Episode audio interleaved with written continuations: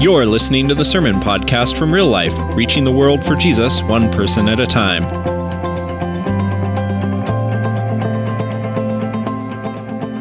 Morning, Real Life family. How are you? So glad you're here this morning. Um, we're tying down our series called Whole. This is where we go through our purposes. And um, next week is going to be super awesome, amazing. Can't even wait for you guys to hear what you're about to hear. You, so Brad Gray is going to be with us all weekend, um, next weekend, and I really want to encourage you to be a part of that Friday night, Saturday morning. Um, for so a lot of people have asked me over the years, like, where do you get your stuff? What books do you read? Well, who do you listen to? Brad is one of the guys that is I listen to. I actually have been with him to Turkey. He's incredible. Um, he's a guy that I would say, without question, you need to have in your library of people that you watch and listen to and read and learn from. The other thing is, he's going to preach on Sunday morning, and I happen to have heard prior to this the sermon that he's going to preach on Sunday morning, and you are going to be like, no, nah, uh. And then it'll be like, what? And then you'll be like, oh, and then, and then you'll cry. Uh, I'm telling you, I, the first time I heard this message, I openly wept three times. Like, I'm not, I'm not what you'd call emotional, and uh, I, like it was just, mo- it's just moving to me. The sermon's moving me, so I really want to. I'm excited about that. After that, we're going to do a worship series, which um, kind of threw me back. I was reflecting as we've been preparing for this worship series. I was reflecting on kind of where we landed our last worship series all the way back in February. I was thinking about like revisiting reverence and awe. What does it mean to worship the Lord with proper reverence and awe? And have I let that commitment slip a little bit? Like, did I did I show up on time? Do I did I show up prepared? Did I show up ready to worship God this morning, or did I expect this service to do something for me. And it's always a good reminder for me to go back and reflect on that stuff. So we'll be coming up with worship.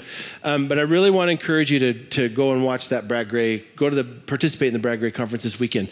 I'll give you one other thing about him. So um, Brad is national speaker, like leads trips two or three times a year to Israel and Turkey. Like they're always waiting list. I mean, he's, he's a big deal. Um, and, and he and I I know him. I, I really like him a lot, but he and I are not like besties. We don't hang out. We don't call each other once a week or nothing like that. So when we we flying him into Spokane because the um, Pullman Airport is not reliable. I didn't know if you knew that. Um, I was so surprised. I was like, Pullman Airport changing flight schedules. Weird. Um, so we're flying him into Spokane, and um, you know, we, we, pay, we reserved a rental car for him, which is pretty standard. When you bring a speaker in, you pay their what's called their shipping and handling, you pay their airfare and their hotel and their car and all that stuff. It's pretty standard protocol. Um, so we reserved him a car, and he called me a couple of weeks ago and said, "Hey, um, uh, we were talking about what's going on." He said, "Hey, I, I know you you reserved a car, but he said if you wouldn't mind, I would love it if you would just come up and pick me up at the airport." and then you and I'll have an extra three hours together and to and from the airport. I was like, yeah, I'll do that. And like, no national speakers ever asked that, ever of me. Like, it's just really, really cool. He, he, this is a guy who seriously walks out what he teaches. And so for me, that's a big deal. That, that's really important.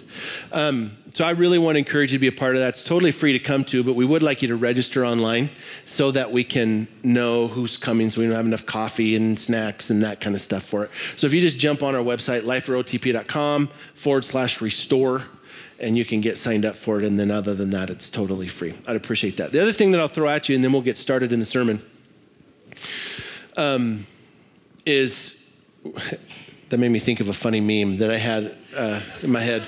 Uh, when the preacher's been preaching 10 minutes and then says, okay, let's get started. Tears. Um, we just started a podcast for our, for our church. Um, it's on our Life main page. You scroll down and find a better conversation. Episode one is posted, and it is a an interview with Brad Gray. So if you don't know who he is or if you'd like to know more about him, it's about a 30 minute interview, a phone interview with him is great. Um, gives him a ton of information about who he is and kind of what he's all about. And then um, we started this podcast, we called it A Better Conversation.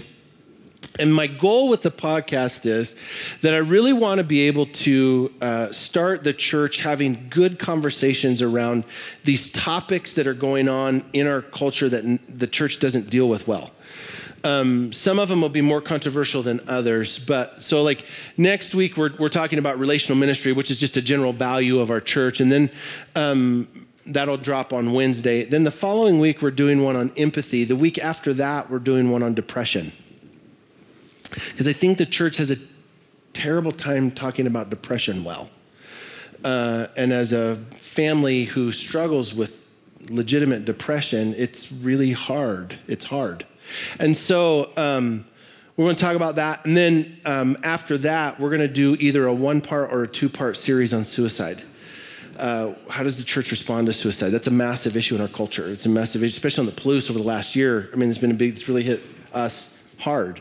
And so um, we're gonna, we want to talk about that. And how do we how do we have a good conversation around that? Um, how do you deal with it if you're one of the people that find yourself caught in this thing? But um, we're going to talk about all kinds of things from um, like mental illness to abuse. What do we do with domestic violence? How does the church respond well to it? How do we deal well with um, childhood abuse and those kind of things? So we want to be able to have a good conversation around those. So that's what that podcast is all about, and that'll be coming. Um, all right, so we're going to jump into our sermon. We're tying down the week four of our whole series, which has been a, a stroll through our purposes. Week one, we, we exist to share Christ with those who are far from Him. Week two, we want to connect people to God and to each other. Week three, we want to minister to people in the church and around the world. Um, and then this week, we want to we want to we exist to disciple people to disciple people. And that's a really important way to state that because we don't want to just just disciple you. We do want to disciple you, but there's there's some mistakes that the church makes along the way that are really destructive for you and I. One is um, we'll just get people to say yes to Jesus and then do nothing with them, and that's not awesome. But then another one would be to say, okay, well, we'll get you to say yes to Jesus and then we'll disciple you. But if we don't help you to learn how to disciple other people, then what we do is ultimately just put off the inevitable death of Christianity one generation. That's all we accomplish. So, what we want to do is not only disciple you, but we want to disciple you to disciple other people. Because I want to be clear about this. It is not the church's job to disciple people, it is the Christian's job to disciple people. Any person who calls themselves a follower of Jesus is called to make disciples.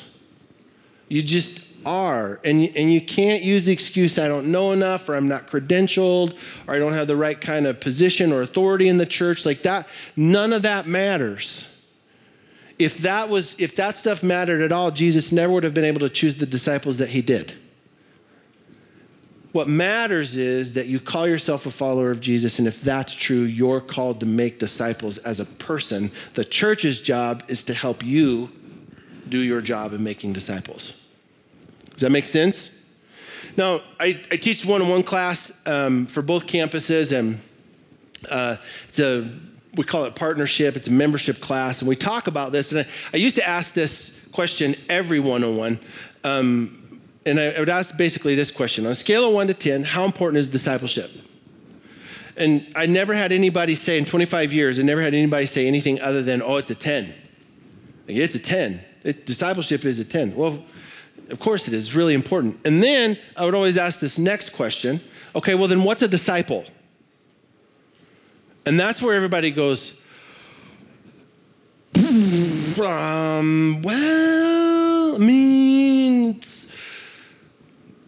it's, like, uh, you know, you, you know, fake a seizure. No, it's, um, we get, like, we have these general things that are kind of true about it. Like, for example, you know, well, the, the disciple is somebody who love, loves Jesus. Well, yes, yeah, but here's the problem with the dance that we do with what really is a disciple. If we don't know what we're making, then how do we know we made it? That, that's the struggle for us. And so, what we want to do for our church is just be intentional about what it is that we're trying to make so that we can know that as we're making disciples, we're actually hitting the target at some level. Okay? So, Matthew 4 19, here's what it says. Uh, this is going to be a simple definition for us. And, and my mission, my mission, my mission, my mission is if somebody asks anybody from real life on the Palouse, what's a disciple? Because you guys get that question all the time, right? Like, but if anybody asks anybody from our church, what's a disciple, that you have the same definition. We, we know what we're trying to accomplish. Here's what Jesus says It says, He said to him, Follow me, and I'll make you fishers of men. Now, in this invitation of Jesus to his disciples is the definition of what a disciple is. There's three pieces. A disciple is somebody who, first of all, is committed to following Christ. That makes total sense. Secondly, a disciple is somebody who's committed to being changed by Christ. And that's really easy to say and really hard to walk out, right? Because here, the good news is what that means is 10 years from now, you're not going to be where you are today. Because you're being changed by Jesus. And if you are 10 years from now, exactly where you're at today spiritually, something is radically, radically wrong with your journey, right? Like you know that you're going to be different. The good news also about that is, is that I'm not what I was 10 years ago. And, and no matter how many people know me from my past and try to beat me up over decisions I made in my past, that's not who I am anymore. It's not who I am. I'm changed. I'm not the same. I'm not that person anymore. I'm being changed by Christ. And that's okay. That's good. That's actually healthy. That's part of what being a disciple is. Which means then that you and I have to hold our understanding of who Jesus is, our understanding of who God is, kind of open handed. Because as we grow and we're changed by God, we're changed through Jesus Christ, some things come true that we didn't realize were true, and some things um, that we that we believed were untrue, they like, or some things that we hold as true, they're untrue. Some things that we don't hold as true, they become true. That just happens over time. And so we've got to be willing to be open handed enough with our understanding of things that that is okay. It's just the way it is. And so um, we got to be changed by Christ. Third part of this is we got to be on mission with Christ. So a disciple is somebody who's committed to following Christ, being changed by Christ, and somebody who's on mission with Christ. This is what a disciple is. There's three pieces to it following Christ, changed by Christ, committed to the mission of Christ. Like you should be able to say that in your sleep. Tonight, when you wake up from your dream, it's changed by Christ. It should become just roll out of you. Roll out of you. Now, ultimately, our goal then is that you and I look and act more like Jesus. That's our goal. So that we can look and act more like Jesus. So we want for each other, right? I want you to look and act more like Jesus, and you for sure want me to look and act more like Jesus. So I want to write, throw a couple scriptures at you. Luke chapter 6. Here's what it says A disciple is not above his teacher but everyone, when he is fully trained, will be like his teacher. So, what's the goal of growing up in our, in our understanding of what it means to be a Christian? So, we look like our teacher. Who's our teacher? Jesus. Jesus is. Uh, I'll show you another passage. And we know for those who love God, all things work together for good for those who are called according to his purpose. Now keep it right there. Don't go to the next slide. How many of you ever been beat up with this verse? Like, oh, your, your life really sucks right now. Oh, Romans 8 28. how'd that work for you? I, had, I, I remember one time I was um, doing some training with some small group stuff in some other part of the country. And uh, I was sharing, I was in a, like a season of my family life that was just difficult. And I'm sharing about it, trying to be open and vulnerable, model what it means to be authentic in relationship. And there was a guy in there that had to get up and leave during the middle of the group. Now, we knew he had to get up and leave, so that wasn't a shock. But when he stood up, he went, pat me on the shoulder, Romans 8 28, brother. I was like, okay, so let me get this straight, Jesus. You say that if I'm angry with somebody in my heart, it's like I've murdered him. So what you're telling me is he's dead. like, Because I was like, really? Like, it just feels yucky when people, Romans 8 28 you. Like, don't do that. Don't 828 people. You need to have a, eight, we need to make a bumper sticker. I got a new t shirt idea. It says 8 colon 2 8 with a big circle and a slash. It's true, but it's like we use, we kind of weaponize it. Uh, now, the next verse is going to tell us why it's true. Why does everything work to good? Here's why. Where's verse 29? For those whom he foreknew, he also predestined to be conformed to the image of his son in order that he might be the firstborn among many brothers. Like the goal of all this stuff is that it helps us look more like Jesus. It's not good. Like, you can't look at somebody and go, all things work out for good. Really? Really? So, what you're telling me is when my dad beat me up my whole life, that was good. You're telling me that's good? Like, you're a jerk. Right? No, it doesn't say all things are good. In fact, some things are really, really, really, really bad. What it says is that what we can learn is how, through whatever we endure, to be more like Jesus. Which, if you read the passages about suffering in the New Testament, that's why they count suffering joy, because we know that suffering produces perseverance, perseverance produces character, and character produces hope. That's the process. So it does work out for good, even though sometimes it's really, really, really, really hard, because it makes us more like Him. Now, there's this interesting thing that goes on in the church. We throw around this phrase, God is love, and I agree with it. God is love, right? Would we all agree with that statement? God is love. What we mean by that statement when we say it, though, is the reverse of it love is God, and that's not true. And we got to understand this really carefully because what we say is, when we say God is love, what we mean is God is blind acceptance of everything. It doesn't, there are no standards, nothing matters, it doesn't, it's not an issue. And I want to be clear about this God loves you as a human, period. That, that will never change. Like that, you can't. You can't make God love you more than he loves you right now. And that's important for us to learn. However, God does have expectations for our character. He does have expectations for how we live our lives. He does have expectations for those things. And that's a really important conversation because understanding and living in that well is the difference between spiritual immaturity and spiritual maturity. Let me read to you this passage out of 1 Corinthians 13. Says, When I was a child, I spoke like a child, I thought like a child, I reasoned like a child, and when I became a man, I gave up childish ways, for now we see in a mirror dimly, but then face to face. Now I know in part, and then I shall know fully, even as I'm fully known. So now faith, hope, and love abide, these three, but the greatest of these is love. Here's what he's saying listen, you're gonna you're gonna grow in your spiritual maturity. That like you can't you can't be mad about where you are. You just don't want to stay where you are. We always want to be growing always want to be growing. You don't want you just don't want to stay there for years and years and years. You want you want to always be in the process of becoming more mature in christ. We always want to be in that process.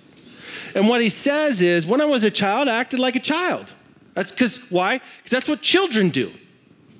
But when i became a man I put away childish things. I didn't act like a child anymore. Why? Because if you're 30 years old and you're still working a pacifier and a diaper, there's a problem. Right? Like there's an expectation that we're going to move past childish things into maturity.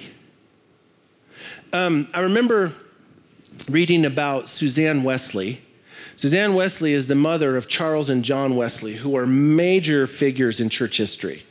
Major figures in church history. And it is super rare to find any like two siblings that come out of the same family that are both world changers. Both of these guys were world changers. Suzanne Wesley had 19 children.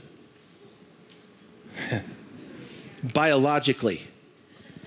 19, I mean, right? Some of you women are like, oh no, no, for sure, no. 19 children biologically. You'd think she'd figure out where that comes from. And go, we're, no, we're cutting that off. No more. No more of that. So here's what she, here's the thing. She had one hour of prayer time with the Lord every day. 19 children, no television. One hour of prayer time with the Lord every day. So, I, like, I don't know what your excuse is, but I'm like, man, she inspires me. Like, I feel convicted every time I tell this story. Here's how she did it. After lunch, after the kids were all fed for lunch, she would clean it up. And then when she would sit down in the kitchen and put her apron up over her head. And the kids knew mama's with Jesus. And if we take the apron off, or if we make her take the apron off too early, mama's with the devil. And, and it's not good. The devil and Jesus are apparently pretty close to one another, and mama finds them both depending on how we act. Right? Here's what she said about parenting children. What she said was, You can't punish a child for acting like a child. Because it's what they are. Like, you can't. And, and I think one of the mistakes that we make in our world is ask kids to grow up too fast and then ask adults to stay like children. Like, we don't know how to figure out that balance. And part of it is because our culture's completely lost rites of passage. We don't understand good rites of passage. And so we don't know how to help young people transition into becoming adults and, and, and to take that and honor. I mean, think about like in most cultures in the world, they have this ceremony where your expectations are clearly lined out and moved so that when, as you take this next step into your life, you understand that you're moving into a grander state of maturity. What we have is Miley Cyrus.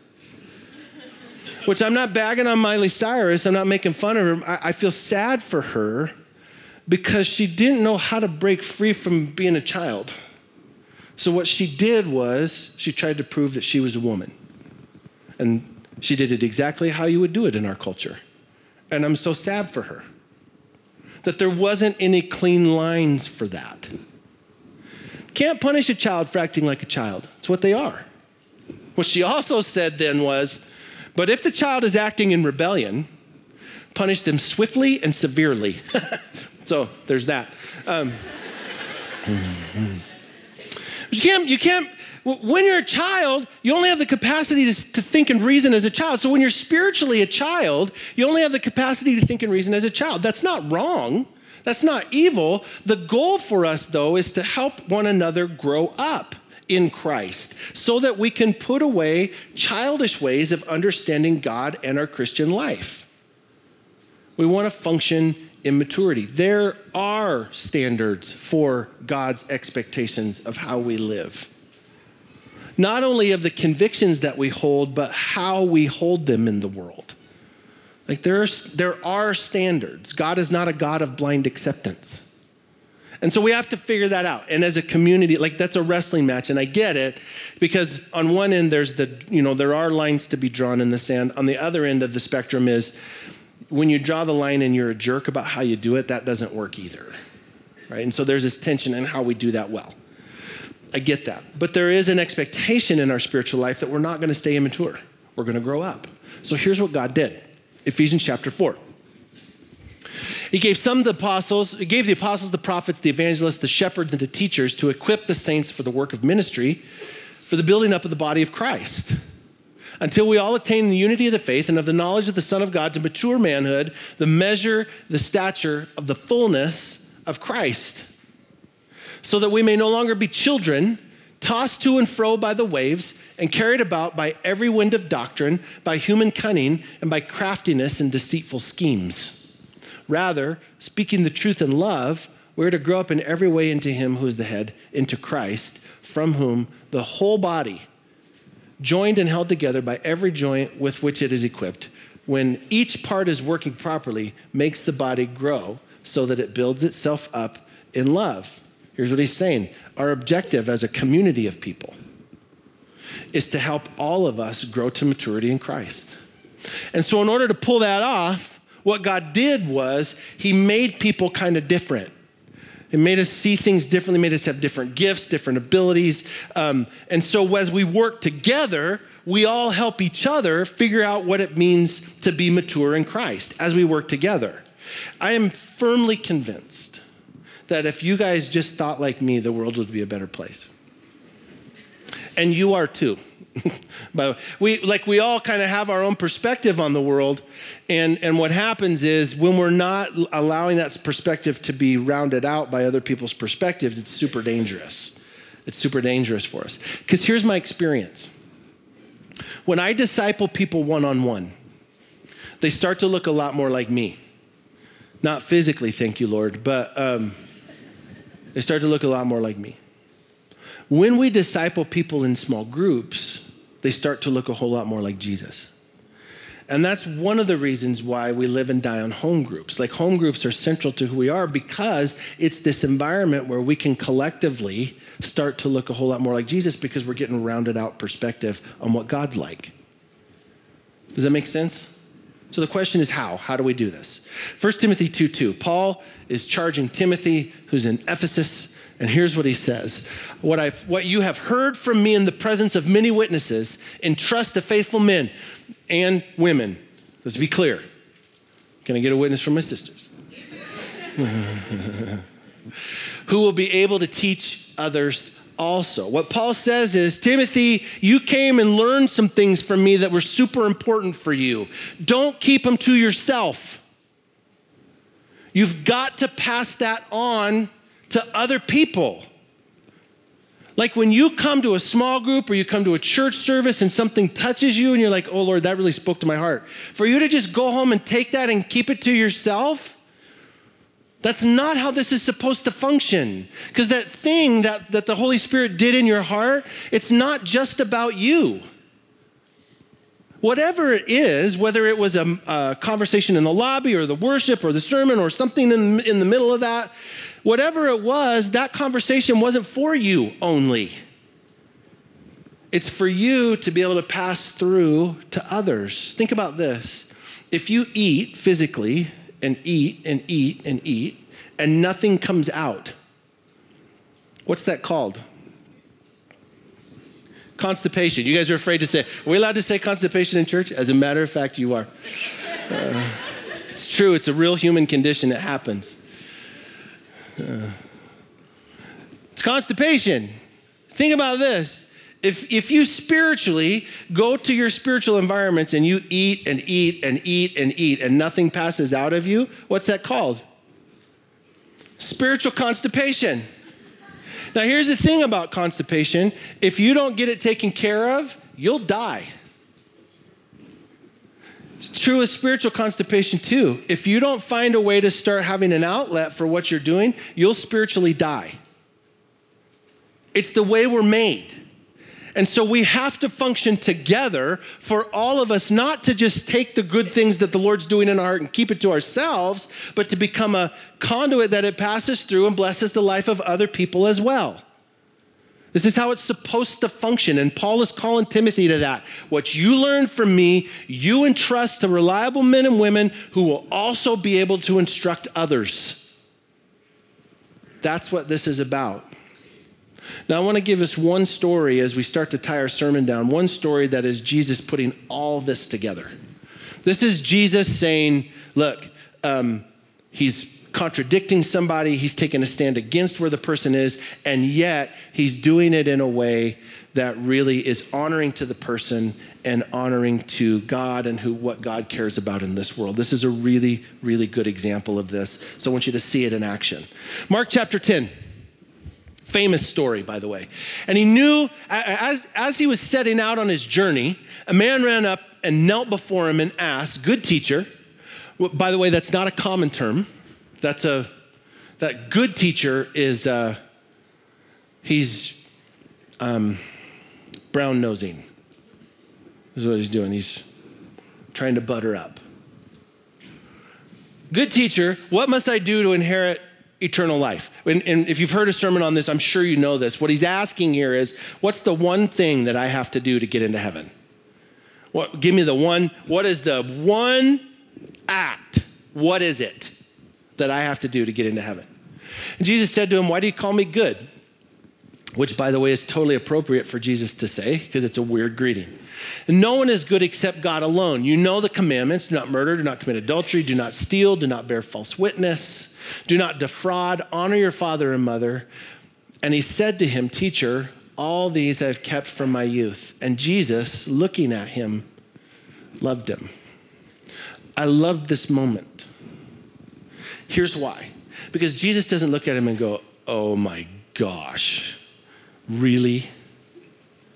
You think you've got this all figured out, Mr. Hoity toity? Well, let me take you down a notch. Right? He just doesn't look at him that way. Now, he doesn't compromise his convictions either. He, Jesus doesn't give him, go, ah, well, you know, if, whatever, I love you. Doesn't matter, do whatever. You know, just kind of keep it real. Um, he doesn't do that. He doesn't do that. Oh man, I know this conflict thing, it's so awkward. Ah, I just love you. Come here, little buddy. He doesn't, he doesn't do any of that. He doesn't do any of that. He stands his ground on his convictions, but with a lens of love. Does that make sense? He looked at him and loved him and said, because I think, and I, you know, I've, I've read this passage a lot of times. I've heard lots of sermons about it over the years, and I've always kind of thought of this kid as kind of smug. You know, it comes in, well, I've, I've kept all that since I was young. Here's the thing I, I genuinely think that this kid was genuinely searching. That he was like, eh, What's, what is it that I need to do? And Jesus is like, Well, keep the commandments. And he's like, but I've done that.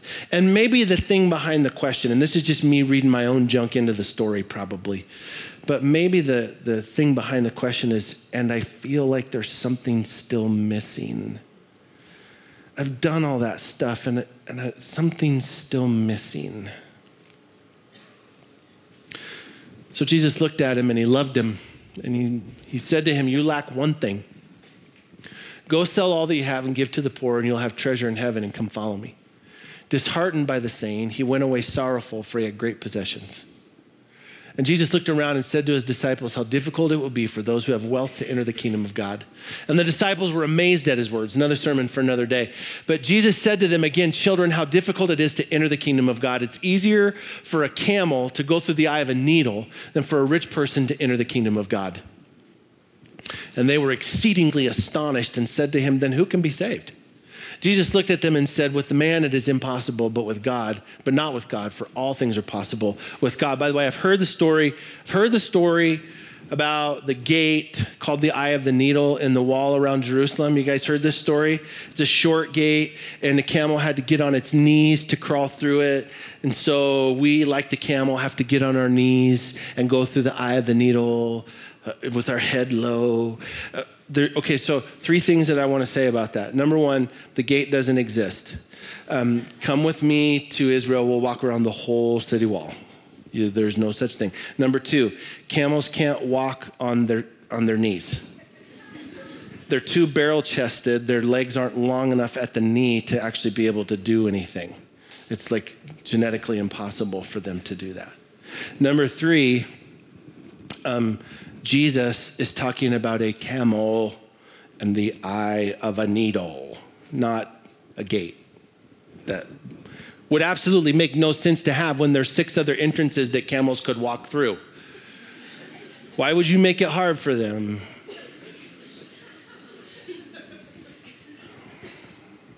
Other than that, it's a good idea. Um, it's interesting. I love the metaphor. I love the metaphor I love the idea of, you know, on your knees, head bowed before the Lord. That's how we approach. I love that. It just, it's a great simile. It's not real.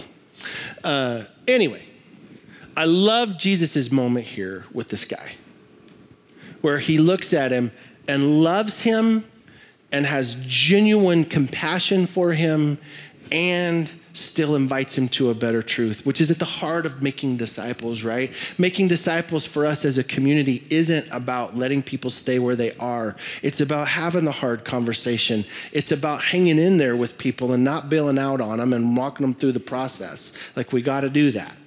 And you can't, like, when you're in that kind of an environment, you can't go, well, I got my feelings hurt, I'm leaving. Like, it's so much of church has become so American. It's so consumeristic. Like, well, I didn't like that. I didn't like what you did. Oh. Uh, like, I don't, Or I really liked it. I'm, I'm going to get involved in that because I really liked it. I hate it when people say that to me. Liked your sermon. Oh, I like pizza. Uh, you know, liked it. Well, what, what are you going to do with it? That's what I want to. Like, tell me, tell me where, you know, because of what you said, I'm convicted. I'm going to change some things. Here's what I'm going to change. I'm going to go home and be different. That I get, ooh, ooh, oh, I get teary eyed just thinking about it. That's what discipling is all about. It's not about letting coming in and feeling good and being happy. It's about us building the kind of relationships where we can journey with each other through the process of spiritual maturity into spiritual adulthood so that we can be presented mature and complete, not lacking anything, and not be like infants tossed to and fro by all the things that come through our culture. Like, what do we do with all this mess? Um, we worship because that's what spiritual adults would do. We worship our way through it. With that in mind, we're going to move towards the Lord's table. And so, um, for us, we take communion every week. And it's an opportunity for us to tell everybody as we take communion hey, I, I heard that and I was challenged by that but I want you guys to know, I want everyone here to know, and I want God to know that even though I was challenged by that, I'm, I'm in. I'm still part of this game. I, I still want to be part of the team here. Um, that's what communion is. It's not, it's not just about you and God, it's also about you and us, all of us. It's this opportunity for us to reconnect, and that's why it's the sign of our covenant. It's the thing that we do to show people what covenant we're a part of. So, we have an open table at our church. Every week we take it, and if you're willing to celebrate the death, burial, and resurrection of Jesus with us, we want you to, you're, you're welcome to partake with us, but we want you to hold those elements to the end, and we'll take them all together. While they're passing that out, we're going to work through a few implications, and uh, these are fun. So, implication number one disciple maker is who I am, not just what I do. There should never be environments where I disciple and environments where I do not. What a lot of people do when they start thinking about this whole disciple making as a lifestyle, whatever, like I feel like Jesus wants me to make disciples as a lifestyle, is we go, oh my goodness, I got to go through life with a hatchet and hack up my life and mess everything up and blah, blah, blah, blah, blah. Uh, before you go through life with a hatchet, I would just ask you to consider what are the environments that you're already in that would be wonderful disciple making environments, you're just not using them intentionally. Like before we end a bunch of things, how about if we just reroute their purpose? You know, when I'm when I'm in this environment, how do I make disciples? When I'm in this environment, how do I make disciples? Because a disciple maker makes disciples out of who they are, not because it's an obligation to do something. It's it's the mark of maturity. Um, you think about like how do you make disciples at the grocery store? How do you make disciples at the restaurant? How do you make disciples at a football game? Come on now, no, we're stepping on some toes. When you yell and scream over a yellow flag thrown at a bunch of boys playing a game in a field, like, how are you making disciples? Because for a disciple maker, there's not an environment where they don't make disciples. And, and let's be honest, I love you. I love you. Hear what I'm saying? That's an idolatry problem. Like our culture has an idolatry problem with sports. Love football, watch it, be excited, love your team, all that, that's all wonderful. But when we lose our witness and we lose our capacity to make disciples because of a game, something is radically wrong with our walk with Jesus. And I know that's hard because them Cougs, they're doing good this year. Come on now. Uh, and I watched with a big smile on my face as they kicked a field goal last night. Yesterday, I was like, "Come on, Cougs!" Uh, I love and I love it. I don't have any problem with watching sports and loving sports. I just don't want to make it an idol. Just don't make it an idol. That's that's the dance. That's the dance. Are there environments where you think you don't make disciples because those are the places that I think maybe God wants to redeem in our life? Implication number two The answer for the world is Jesus, not the church. I want to be real clear about that. What a lot of churches will do is that they'll disciple people in, to be happy with their church so that they won't leave and they feel satisfied with the programs and serve the, the pro and the structures of the church. Look, uh, I love that you want to come and be a part of our church, and I think that the church is important and significant, but the answer for the world isn't real life on the Palouse, it's Jesus. And real life on the Palouse is only as effective as it points people back to Jesus. And the minute that it becomes about our church, then we all need to go find another church to be a part of, including me, and but apparently me not the leader, because then somehow I'm radically got that wrong right? So it's not, the, the answer for the world isn't the church. The answer for the world is Jesus, and we've got to disciple people to Him, not just to be a part of an organization. Last implication the fruit of your life should grow on other people's trees. Uh, let me tell you the hard. The, so I've learned a lot of really hard lessons over the years, and over the last couple of years, I've learned an exceptional amount. God has been so loving to me that my life over the last couple years has been a complete train wreck. Um, some of it was my fault. Some of it was, it was all just God going, man, I love you. But Watch what I'm going to do with your life. I'm like, really? He's like, oh, I'm just getting started. This is one of the hardest lessons I've had to learn over the last couple of years is that if you want to be a difference maker in this world, you've got to stop trying to be the hero of your own story. And I love being the hero of my own story. You know, the only thing that I love more is being the hero of your story. Like, I wouldn't be able to get out of bed in the morning without a word of God from Aaron Count. You know, the heroes in the cartoons, um, they have like a four, 44 foot long torso and the little tiny legs, and they land and they walk like this. Hmm. Uh, when, yeah. Every, every guy that I've ever met, this may not be universally true for guys, but every guy that I've ever met at some point in their life has stood in front of their bathroom mirror and dreamed that that was them. Right? They all have, they flex, they all get all. Uh, I'm gonna be 45 in a couple of weeks. I'm just happy to get my pants buckled right now. I'll be honest with you. There was a day uh, back back when I was awesome. Um, yeah. Uh, it, we all want to be the hero of our own story. And what I would suggest is that rather than trying to give your life to being the hero of your own story, what the Lord's really been ringing out in me is help other people be the hero of their story. Your fruit, if you're a disciple maker, grows on other people's trees. And if you're like, well, that don't make no sense at all, read John 15. I'm the vine and you're the branches. That's what Jesus said. Where does the fruit grow in a grapevine? On the branches. And he even says it if, if you remain in me, you'll produce much fruit. Jesus' expectation is that he wants to produce fruit in this world, but he wants to do it in your life, right? Just like Jesus, if you're a disciple maker, you have to be okay with the fact that your fruit grows on other people's trees. Like your investment isn't going to be some awesome thing for you, it's going to be a blessing for other people. We got to be okay with that. It's just the way it is. Um, I love the segue into communion from that. First of all, because we were just talking about a grapevine. and secondly, because it's this model of this reminder of laying our life down, which is exactly what communion is all about. This reminds us that on the night Jesus was betrayed, he took bread and he broke it. He said, This is my body, which is given for you. So whenever you eat this bread, do it in remembrance of me.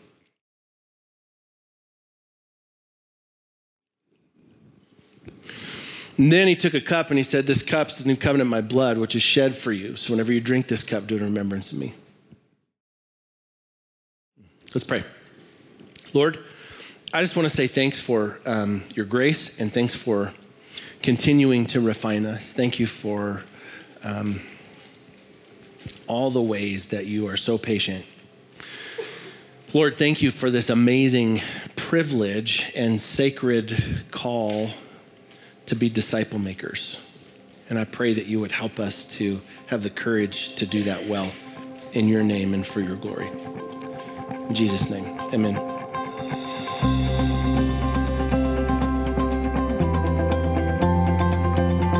We hope you've enjoyed this message from real life. If you'd like more information on who we are, what's happening in our church, and how you can get involved, visit us on Facebook and Twitter and visit our website, liferotp.com.